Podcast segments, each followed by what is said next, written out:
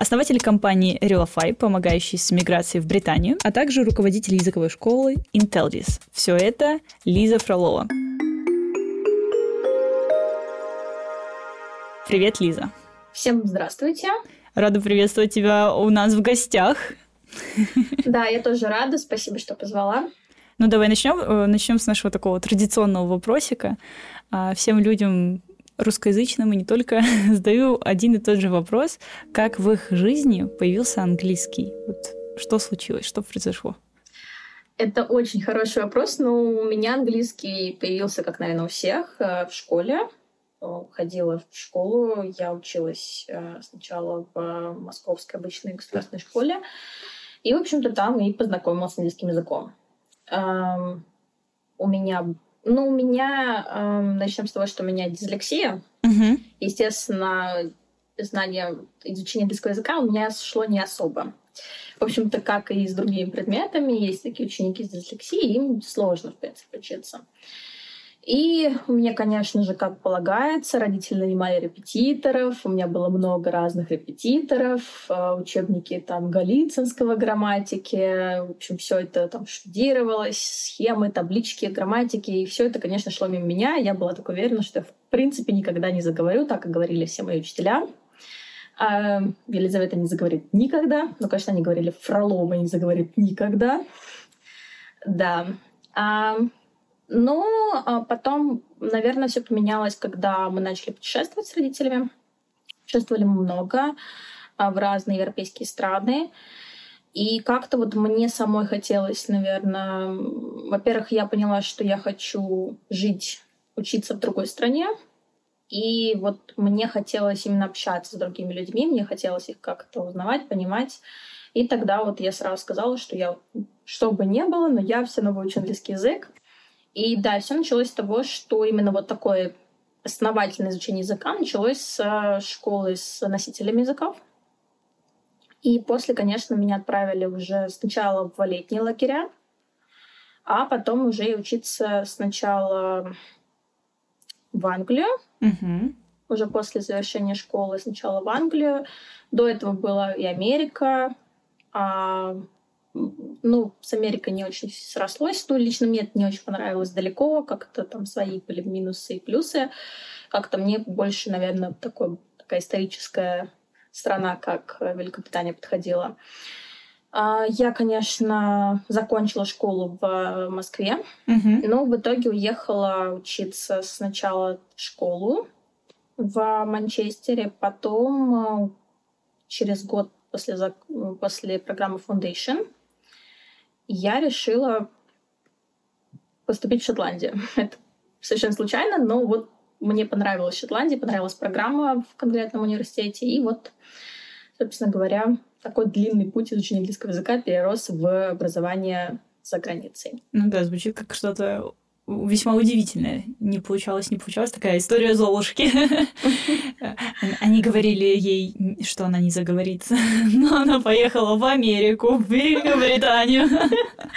Ну да, да. Но тут же все, конечно же, от педагогов зависит. То есть э, это не то, что нужно учить язык конкретно за границей. Просто все зависит от конкретного педагога и насколько педагог, конечно же, сам практикует язык потому что проблема российских школ, к сожалению, что педагоги сами не разговаривают. Ну, да. Ты, наверное, тоже знаешь. Многие даже не бывали в англоязычных странах.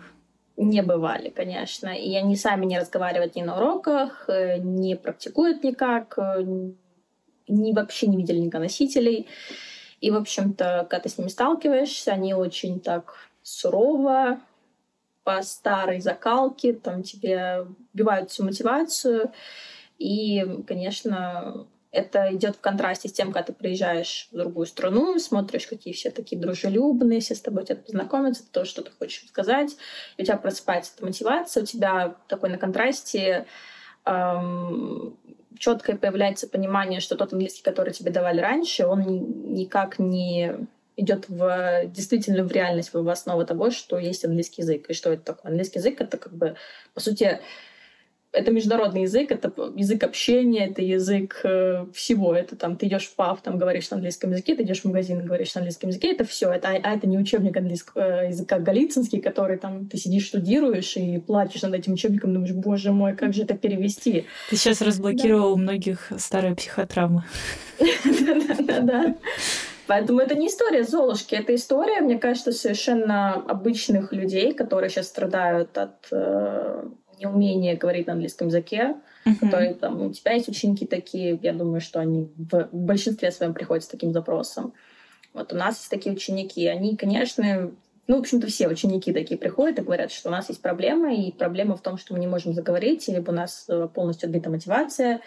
И даже есть те, которые говорят, мы вообще вот никогда не сможем заговорить, нам бы хотя бы вытянуть там на тройку. Ты думаешь, какая там тройка, ты можешь говорить. Да. да, люди очень сильно не верят в себя, когда изучают язык, особенно если им раньше какой-нибудь преподаватель или родитель говорил, что вот я не способный, ты тоже не способный. Вот что-нибудь такое приходит с такими скрепами, такой... Так, начинаем работать с твоей психологией сначала и уверенностью. Ну да, просто это какой-то одному это ну, 2-3% людей, которые действительно куда-то выезжают и могут это видеть все сами, выучить язык, а большая часть населения, которая не может этого себе позволить там, или не может по каким-то разным причинам, не обязательно материальным, ну, у них, да, совершенно другое складывается впечатление от языка. А если у тебя еще дизлексия, то пуф, Пока, пока мы, кстати, далеко не ушли, скажи, пожалуйста, для тех, кто не знает, что такое дислексия. Alright. Ну, дислексия — это такая особенность, при которой человеку очень сложно... Это, это learning capacity disability, то есть ему сложно обучаться.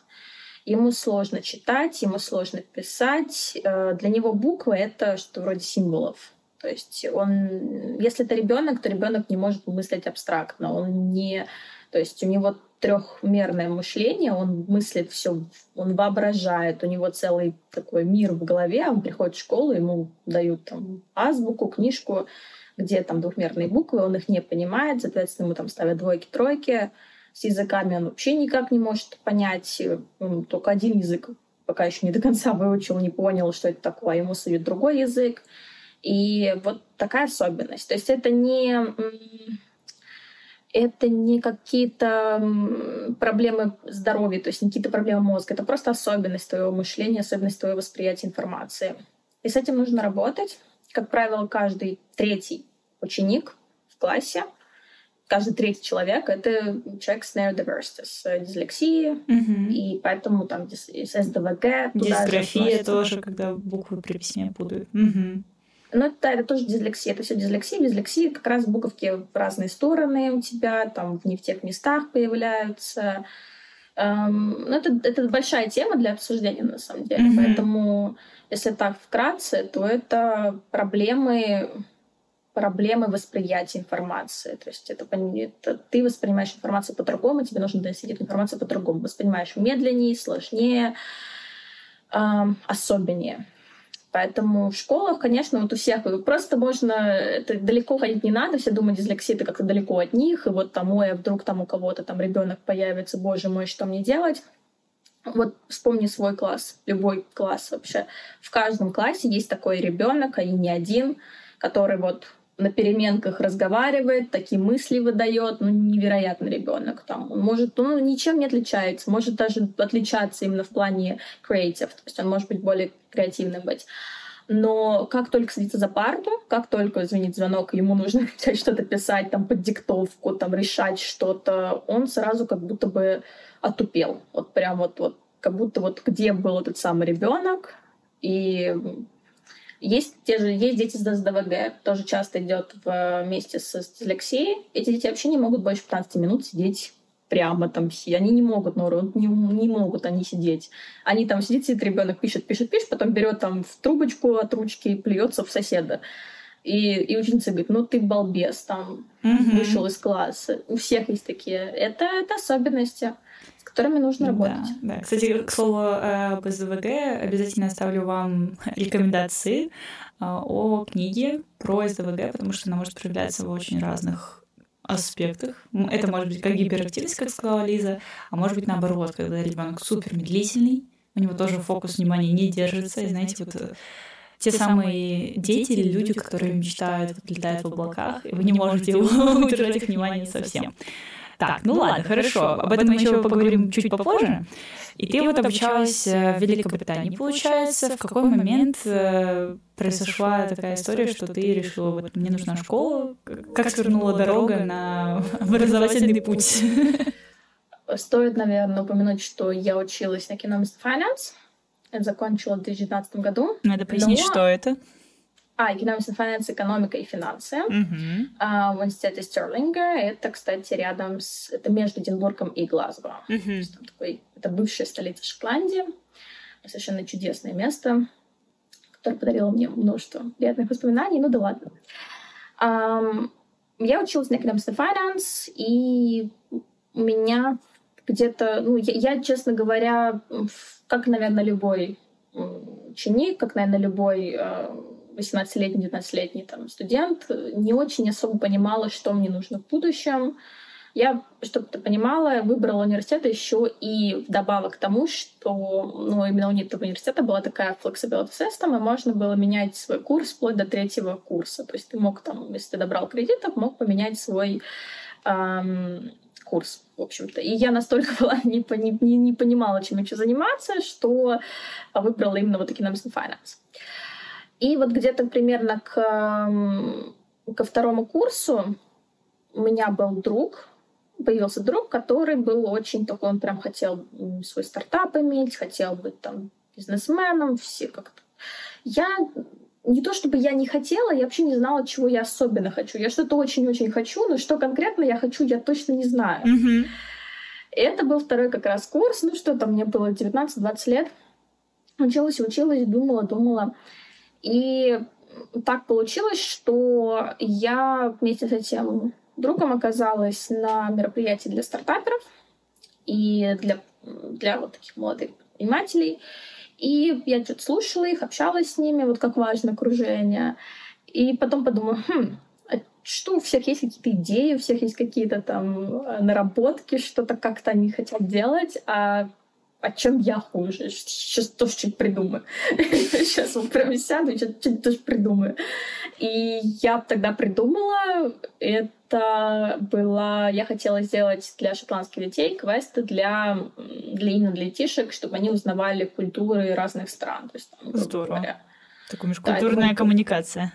Культурная коммуникация, да. То есть мне хотелось, моя изначальная идея была как-то объединять людей. То есть я хотела как-то детей, взрослых. Вот мне казалось, что Таким образом, если все будут понимать, эм, что, ну, если все будут понимать, что знать людей в Шотландии, в Англии, неважно, во Франции, в Америке, они могут вот напрямую с ними пообщаться, то в таком случае его не будет. Ну, то есть ты можешь напрямую с этим человеком, тебе не нужна будет ни, ни новости, ни пропаганда, ничего тебе не нужно будет, ты не будешь подвластен ничему, потому что ты напрямую можешь с этим человеком пообщаться. Все мы люди, все мы человеки, и когда есть такая возможность, э, ну, кто будет там как-то воспринимать какую-то там, не знаю, думать, что кто-то на него нападет или еще какая-то, ну, не будет проявления агрессии. Uh-huh. Вот мне так казалось. И мне так до сих пор кажется, что если было бы какое-то большое пространство, где можно было бы как-то общаться, то, наверное, было бы узнавать друг друга, наверное, было бы проще жить.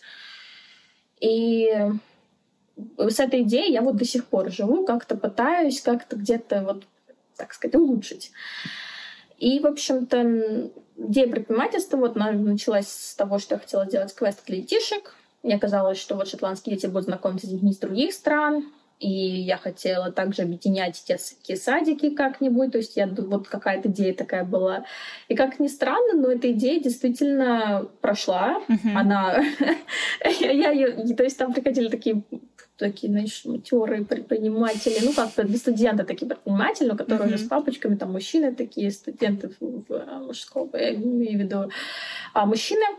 И, и прихожу я такая там в юбочке, там у меня такие квесты для детишек, и у меня это всем как-то понравилось, это все прошло, и мне дали ментора, предпринимателя, и э, ментор, который сам предприниматель, и он со мной развивал эту идею.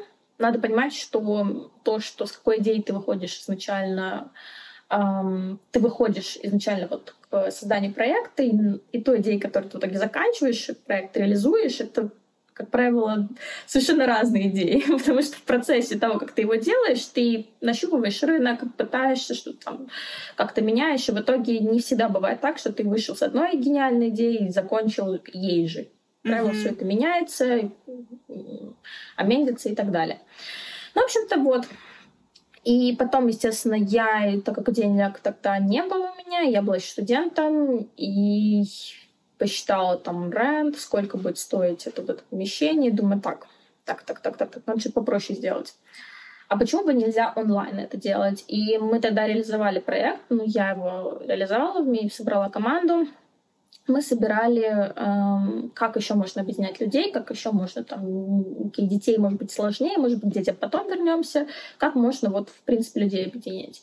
И мы создали что такое open пространство, где университеты, Шотландский университет, в котором я училась, и соседние университеты, созванивались с э, университетами в других странах. То есть мы начинали с России, со школы. У нас даже было несколько знаков, э, звонков со школы в России, вот, с университетом в России. То есть мы прям объединяли пространство, как, ну, ставили, грубо говоря, две камеры. Такой телемосты у нас были. И я хотела создать большой такой проект с этими телемостами, с этими университетами. Ну да, за счет бюрократии это все не пошло. Потом думаю дальше, что еще делать. И в итоге потом меня осенило, собственно говоря, есть английский язык. Английский язык — это язык общения. Есть носители языка, есть групповые уроки, и есть проще, не нужно там тебе идти никакие университеты с этими предложениями, ты можешь напрямую идти к человеку, которому это нужно. И так и зародился, в общем-то, проект IntelDevs, от слова, кстати, Intelligent Disappearance, это разумное непослушание. Может быть, я слышала про такое. Это очень модный концепт, который появился на Западе. Это делать, а, делать правильно, когда нам сказали совершенно другое, совершенно обратное. Doing right, doing right when you've been told to do it wrong. То есть, если ты думаешь, что твое решение правильное, но при этом тебя обучили совершенно иному методу, но ты уверен, что вот твое решение, оно будет правильным, значит, ты должен послушать там свой разум, пойти именно э, учиться слушать, учиться непослушанию, именно разумному непослушанию. Если ты вот уверен, что ты прав в этой ситуации, то ты должен это как-то доказать, пояснить и слушать там свое сердце. Это относится как раз и к обучению английского языка, когда тебе сказали, что никогда не заговоришь, когда там тебе сказали, и раз ты не понял там изначально present simple, там past simple, это не значит, что ты его действительно не понял. Там, если ты думаешь и веришь, что ты можешь выучить английский язык, то должен просто пойти другим способом.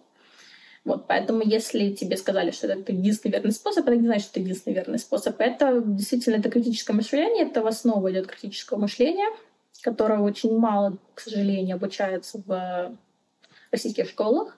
Это больше такая даже на последних э, классах в там, английских школах, американских школах тоже такие mm-hmm. high school. Но их, в принципе, изначально учат там, что такое планжеризм, как можно там выяснить как можно прочитать много ресурсов и в итоге соотнести это своим мнением. Их пытаются этому учить там с, буквально там с пеленок, но, конечно, вот в основу это вот последние классы школы и университет. Университет — это всегда критическое мышление, тебе там задание построено так, что тебе нужно мыслить как-то, может быть, по-особенному, но доказывать эту точку зрения.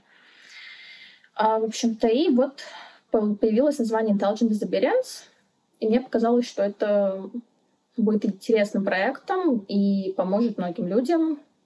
И вот мы до сих пор работаем. То есть английский язык, он... Э, мы не, мы не просто школа, скажем так, английского языка. Мы школа, которая объединяет, мы школа, которая помогает людям с neurodiversity, и мы школа, которая расширяет грубо говоря, горизонты. Как бы пафосно это не, не звучало, но да, групповые звонки, плюс там уроки с носителем языка. Мы всегда пытаемся подобрать разные носители языка, вплоть до того, то есть есть же есть RP, но ты, наверное, тоже знаешь, что на RP говорят Тут надо... Очень мало людей. Смотри, надо чуть-чуть пояснять, потому что мы, да, может, и знаем, а, что это received pronunciation, но для Sorry. людей, которые слушают с нуля, это вообще ничего не значит. Да, это та, тот самый pronunciation, который звучит в там, BBC, который вот такой прям вот настоящий Эталонный. считается эталонный, да, даже, но это не наста... надо пояснить, что это не настоящий акцент, то есть это не какой-то родившийся акцент, там Porsche акцент, то есть это uh-huh. придуманный, грубо говоря, акцент. То есть вот люди договорились, что вот определенный класс людей, элита будет как-то пытаться говорить на вот этом акценте. Но на самом деле, если ты будешь говорить, с, если ты там едешь ту же самую там Великобританию, здесь тысяча разных акцентов, uh-huh. и все они будут уверены, что это их самый правильный, и поэтому... И вот проблема тех людей, которые выучили язык, и вроде бы им кажется, что они вроде все знают, вроде бы все хорошо, вот они приезжают в ту самую Шотландию. А там result, а не result. Да, да, да, да. И они э, ничего не понимают. Вроде бы все знали, вроде бы ничего не знают. Это тоже такая вещь, которую, с которой я тоже решила так бороться. И у меня также работают педагоги с совершенно разным произношением, то есть mm-hmm. у нас даже есть запросы, а мы хотим пообщаться там с ирландцем или там шотландцем, или вот именно uh, Glaswegian accent, то есть именно вот из Глазго акцент, вот нам хочется с ним пообщаться. И они тренируются и практикуются, чтобы там при общении, когда они действительно выходят же общаться с своими коллегами, им mm-hmm. действительно сложно. Да. А так они практикуются и, по крайней мере, привыкают. Так, хорошо. Очень интересно. Я, мне, я, я аж заговорила, заслушалась. Э, хотела сказать вот что. Очень интересно, как у тебя концепция школы отражается в названии. То есть, э, по сути дела, ты говоришь про то, что вот метод от, от обратного, что если так не получилось, попробуй по-другому. И действительно, это очень хорошо описывает то, как э, людям следует прислушиваться к своей интуиции, к своему сердцу для того, чтобы учиться чему-то новому. Так, ну это все такое красивое. Эпитеты закончились. А теперь переходим к рубрике «Ожидание. Реальность». А, скажи, пожалуйста, вот в чем самые большие отличия ведения бизнеса в Великобритании от России? Если у тебя был такой опыт, или, может быть, опыт других коллег, которые могут рассказать. Окей, okay. uh, здесь там был у меня такой опыт, uh, и сейчас uh, релокационные проекты, то есть мы... Я бы брала не Россию, я брала бы СНГ. Mm-hmm. сейчас проекты, которые находятся там в СНГ, мы часто помогаем им переехать в Великобританию, um, перевести свои проекты в Великобританию, по крайней мере. Что касается... Это с различия бизнеса. Это очень... Э, ну, с, это очень сложно сравнивать, потому что тут сравнение идет абсолютно двух разных экосистем. То есть одна экосистема работает под предпринимателей, то есть где понимают, что предприниматель — это человек важнее политика. То есть это на нем будет держаться экономика, а не на политике, который пришел там, что-то там посидел, покричал там и ушел через 6 недель. Да. А экономика будет держаться на таких вот маленьких предпринимателях, больших предпринимателях, на тех самых трудягах, которые будут работать на этих компаниях или на других компаниях. И, в общем-то, это от них все зависит. Они даже главнее, чем чиновники. Uh-huh. И, соответственно, под них строится экосистема, под них строится поддержка, под них строится система грантов, под них строится не просто система грантов, а система подготовки эм, предпринимателя. То есть, как я сказала, я пришла такая девчонка, ничего не знала в 19 лет, э, что-то там, почему бы мне не делать бизнес. И мне тут же дают там очень, очень experienced ментора, очень такого вот, то есть там у него 25 лет опыта было, я, мы до сих пор с ним общаемся, очень хороший ментор. И он меня обучал просто с нуля всему, помогал, показывал, что, как, вот вплоть до того, как там компанию регистрировать, как вообще, как вообще можно вот от идеи, которая возникла в твоей голове, а почему бы и нет, э, как ее довести до действительно продукта. И это совершенно бесплатно. Это очень ну, то круто. Есть... То есть многие же это... сталкиваются с тем, что вообще не знают, что делать, и они просто тыкаются во все подряд.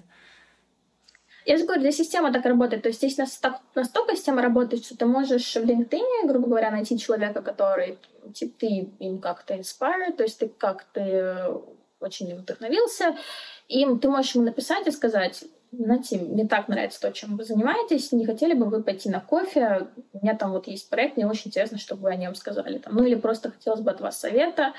Вот сейчас даже, если раньше на кофе звали, сейчас уже на Google Meet зовут, э, стало проще. Да, стало Коронавирус внес свои изменения и коррективы.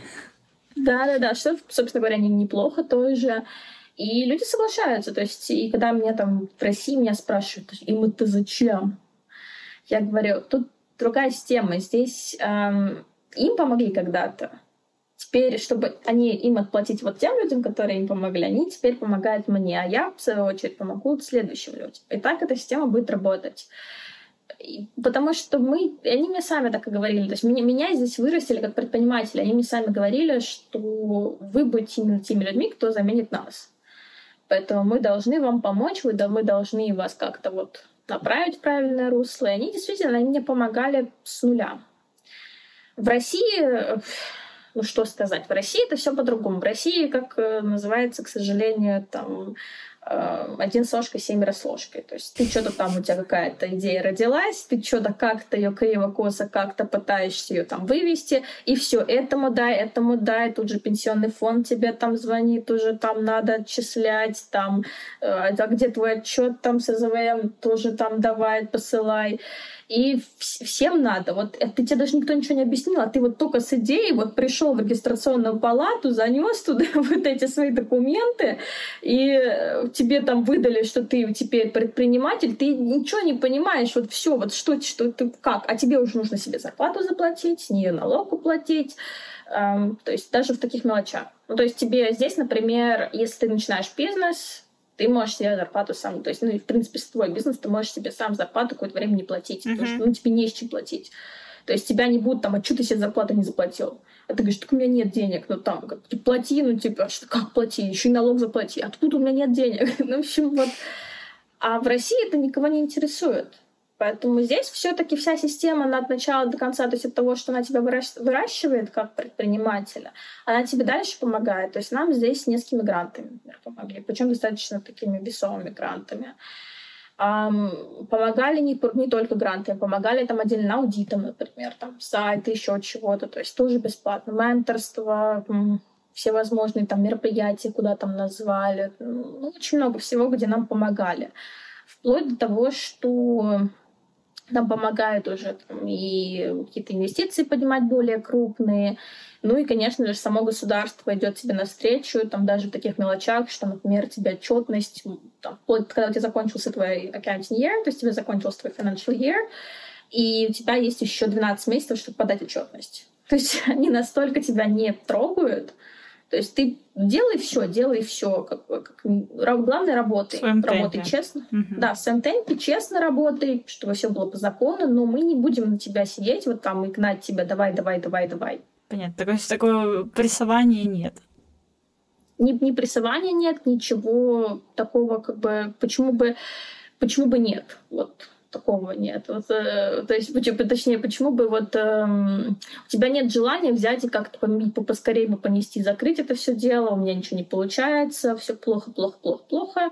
Здесь ты всегда можешь обратиться за советом, всегда тебе помогут, всегда хотят, чтобы ты был успешный. То есть в этом этого хотят все, потому что ты предприниматель. Предприниматель это что? Это деньги в экономику, это деньги, это, соответственно, рабочие места, это это, это, это экономическая система. То есть ты тот самый человек, который поддерживает. Конечно, тебя будут поддерживать. Вплоть ты даже можешь обращаться. Например, когда была пандемия, они по 10 тысяч фунтов выдавали бизнесам, которые пострадали. Вот так вот. Слушай, а какие трудности есть вот именно в Великобритании? С чем ты сталкиваешься? Um... Бюрократия же тоже какая-то такая есть, по-любому, нет? Ой, ну такая бюрократия, тем более. Вот, да, это, кстати, вот когда я сейчас занялась вторым бизнесом релокационным, как раз у нас есть такие запросы, там приходят и говорят, ой, мы думали, что мы что-то насчет Великобритании точно не знаем, это же кажется, что это же такая вот эталонная страна, такая прям бюрократичная, дорогая, все очень сложно, ни, туда не протолкнешься, там на хромой коде не подъедешь.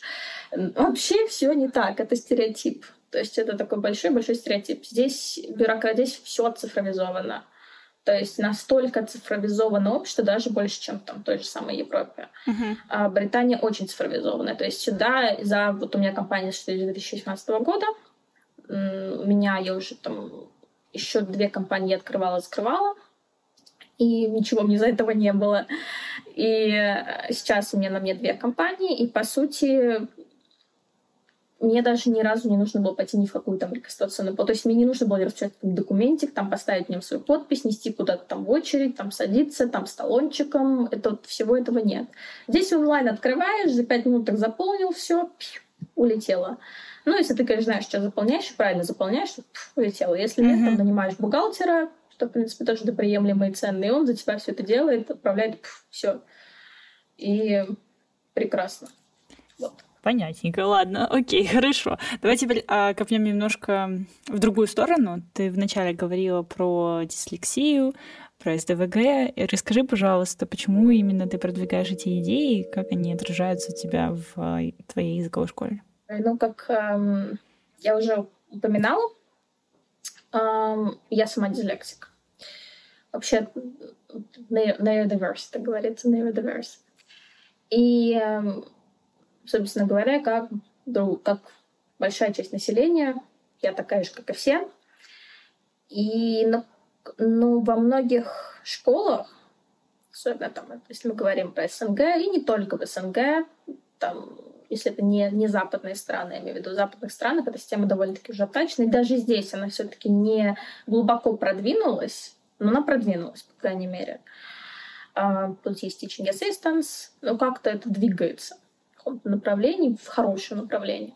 А в других странах об этом даже, в принципе, не задумываются. То есть знают, да-да-да, дислексик, ну и как бы перебьется как-нибудь, на двойках как-нибудь дотянет до конца и, в общем-то, и будет с ним. Я считаю, что это очень несправедливо. У нас сейчас э, треть студентов — это как раз neurodiversity. Это это как раз и дети, и такие же подростки, потому что, ну, когда ты уже взрослым становишься, уже дислексия на второй план отходит, потому что так или иначе большая часть населения, она уже умеет мыслить абстрактно. Поэтому мы сейчас говорим скорее про детей и подростков, которые больше всего страдают от дислексии. И так как я сказала, у нас intelligent disobedience, то есть это разумное непослушание, и я считаю, что это довольно правильный концепт, когда тебе говорят, как правильно, тебя всю жизнь учат, что это вот так, вот так, вот так, а ты, а ты у тебя в голове другой мир, у тебя в голове совершенно другое понимание. Ты, ты должен мыслить по-другому, тебе этот материал должны донести по-другому, ты должен его воспринять по-другому. Но нет таких людей, которые бы тебе помогли, навели бы тебя вот в правильное направление. И, как правило, такие дети чаще всего страдают потому что они думают, что у них же не только проблемы с оценками, у них проблемы с мотивацией, у них проблемы с психологические проблемы, у них возникают там подростковом возрасте, у них возникают там другие психологические проблемы, потому что они становятся такими. Ну, знаешь, это дети такие, я, все, я просто сама все это прошла, я знаю, они могут и изгоями становиться в классах, и как бы и у них довольно-таки удручающее психологическое состояние уже так к 14 годам потому что они уверены, что они ни на что не способны, ничего у них не получится. И, а, это, а это, по сути, жизнь людей, которые ломаются вот так на начальных стадиях. Это не только английский язык, это, в принципе, про жизнь в целом. Когда тебе сломали, вот, вот у тебя так вот рос такой цветочек, а тебе вот хребет переломали вначале и сказали, ты должен вот здесь сидеть и никуда не суваться. Я, мне кажется, это очень несправедливо, очень... Это очень печальная история. И я, я посчитала, что во что бы то ни стало, я все-таки открою школу. А вот, стоит, наверное, также помянуть, что я не только грезила предпринимательскими там предпринимательскими амбициями, но я еще и работала в школе ЕФ. Mm-hmm. Это в России это English First. Да. Это да, здесь это Education First. Mm-hmm. Вот меня нанимали, меня подготавливали. Я проходила полностью их подготовки, под, работала на них, работала в Оксфорде, в Лондоне, учила разных детей, проходила там и TEFL, и сертификацию, отдельно уже потом проходила сертификацию для обучения людей с дислексией. Еще долгий путь.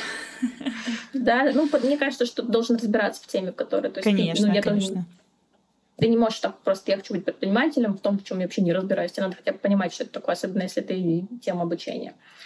Вот поэтому какое-то время даже работала в UKLC, это в Кен, при Кинс колледже тоже обучала, такие были одаренные детки. Ну, в общем, да, я прошла долгий путь, действительно, именно в плане обучения, и построила систему на методике, основываясь на, а, на разном опыте других педагогов, работающих в дислексии, на курсах по дислексии, плюс добавила вот свои наработки, которые, ну, так как человек с дислексией, создала вот курс для людей с neurodiversity, и которым сейчас вот обучаю своих педагогов, которые успешно проходят сейчас наши ученики. И вот к нам приходят совершенно нулевые, и мы всех там смотрим на их действительно особенности, подготавливаем индивидуальные программы и доводим их до результата, чтобы они потом в итоге поступали куда-то, куда они хотят. Вот, потому что ты вот так спрашивал до этого, я так не ответила на вопрос, какие недостатки. Эм, я считаю, что, знаешь, вот так все познать сравнение мне сложно взять там и придраться и сказать, что вот, вот в чем-то вот, вот здесь вот, наверное, надо было им доработать. Конечно, если бы я, наверное, здесь родилась, у меня сейчас, как у любого британца, было бы много каких-то таких претензий, а вот чиновники могут работать лучше, а бюрократии все равно много. Но я, наверное, знаешь, там как бы expect nothing, appreciate everything, так бы, да. И у меня вот такое ощущение, что я прям вот в каком-то, ну, настолько все идеально, как вот как мне бы вот ну, я, я не знаю, как вот, может быть, все могло быть еще лучше. И, наверное, это правильно там. И учителей подталкивать и говорить, да, вы хорошо работаете, нужно еще лучше. Там и, в принципе, там и чиновников, там важно работать в такой подготовке, что там никогда не расслабляйтесь, всегда там держите тонус, чтобы всегда все было хорошо чтобы ни один ребенок там не плакал, ни один ребенок там не чувствовал себя каким-то там потерянным. И, наверное, это правильно такое отношение иметь. И то есть как-то все время там. Но нет, это не про то, что у нас плачут дети. Это у нас не плачут дети. А, у нас стандарты хорошие, но я имею в виду, что у меня нет такого изначально ни к своим педагогам, нет такого жесткого отношения. То есть я их воспринимаю командой, у меня нет такого какого-то, я бы хотела как-то говорить, ой, мы, мы, нам надо еще больше, больше, больше, больше, вот такие вот минусы, минусы, минусы. Я всегда их поддерживаю. Вот, я еще пребываю здесь в такой, знаешь, для предпринимателя эйфории, мне кажется. Есть такое, это ощущается даже по твоей речи. Да, я в такой вот прямо и бюрократической, и в команде, то есть я никогда там как-то вот не, не жму, не жму, вот так вот их как всегда помогаю. Поэтому сложно сказать. Наверное, есть какие-то недостатки. Да, наверное. Но я их мне, мне, ну, стыдно, стыдно мне на что-то сейчас вот показывать. Я даже, даже вот сейчас не могу вот так, чтобы что-то мне прям в глаза вот так въедалось. Mm-hmm. Наверное, да, чиновники, наверное, слишком долго обрабатывают заявки. Ладно, ладно. Но ну, не вытаскивай, как говорится, э, из пальца, если не можешь вспомнить. Это нормально. Я, наоборот, рада, что ты нашла, как знаешь, такую среду обитания для своего бизнеса, где ты можешь процветать и радоваться, получать реальный кайф от того, что ты делаешь. Вот. И мне кажется, что даже не кажется, я уверена, что это принесет определенные плоды твоему бизнесу. Вот такая мотивационная речь у меня, а вот какую такую, давай, финальную наставническую речь а, мотивационную ты можешь сказать э, начинающим предпринимателям или тем, кто задумывается о том, чтобы иметь свой бизнес? Be persistent. Наверное, это очень важная вещь. То есть нужно постоянно быть, если ты хочешь быть предпринимателем, то, наверное, по моему опыту, понятно, что, как я сказала, твоя идея меняется, амендится, то есть по- по-разному. Ты идешь с одной идеей, заканчиваешь с другой идеей, в, в процессе у тебя там происходит очень много-много разных фейлов, и постоянно ты думаешь, что, боже мой, ну как такое могло произойти? И многие люди разворачиваются на этом пути, говорят, ой, все, пойду там в магнит работать.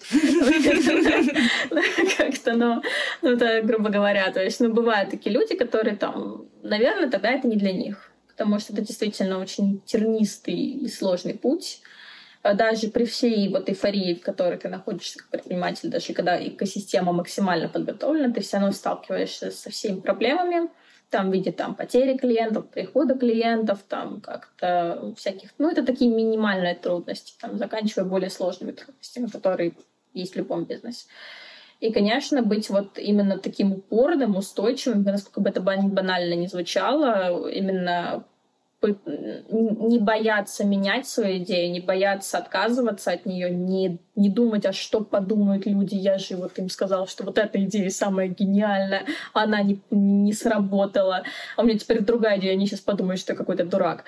Вообще, люди ничего не думают на самом деле. Делать то, что ты хочешь делать, и э, ну, как бы, как не банально не задаваться, если тебе действительно это нужно. То есть я, я не сторонник того, что все должны быть предпринимателями, я не сторонник того, что прям что, что бы то ни стало, там, я жду Ширак, но обязательно сделай этот проект, там, стартап.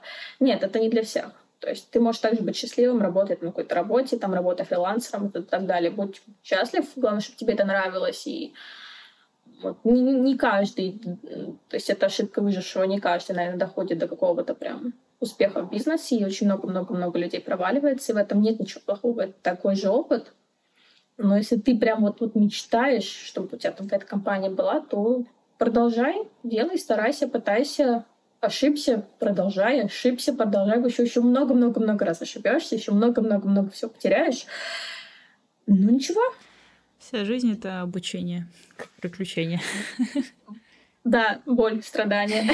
Так, э, не уходим на негативной ноте. Не уходим. Что ж, э, никогда не сдаемся, keep going. И, как всегда, мы с вами прощаемся и уходим не по-английски, а по-доброму. До новых встреч и выпусков.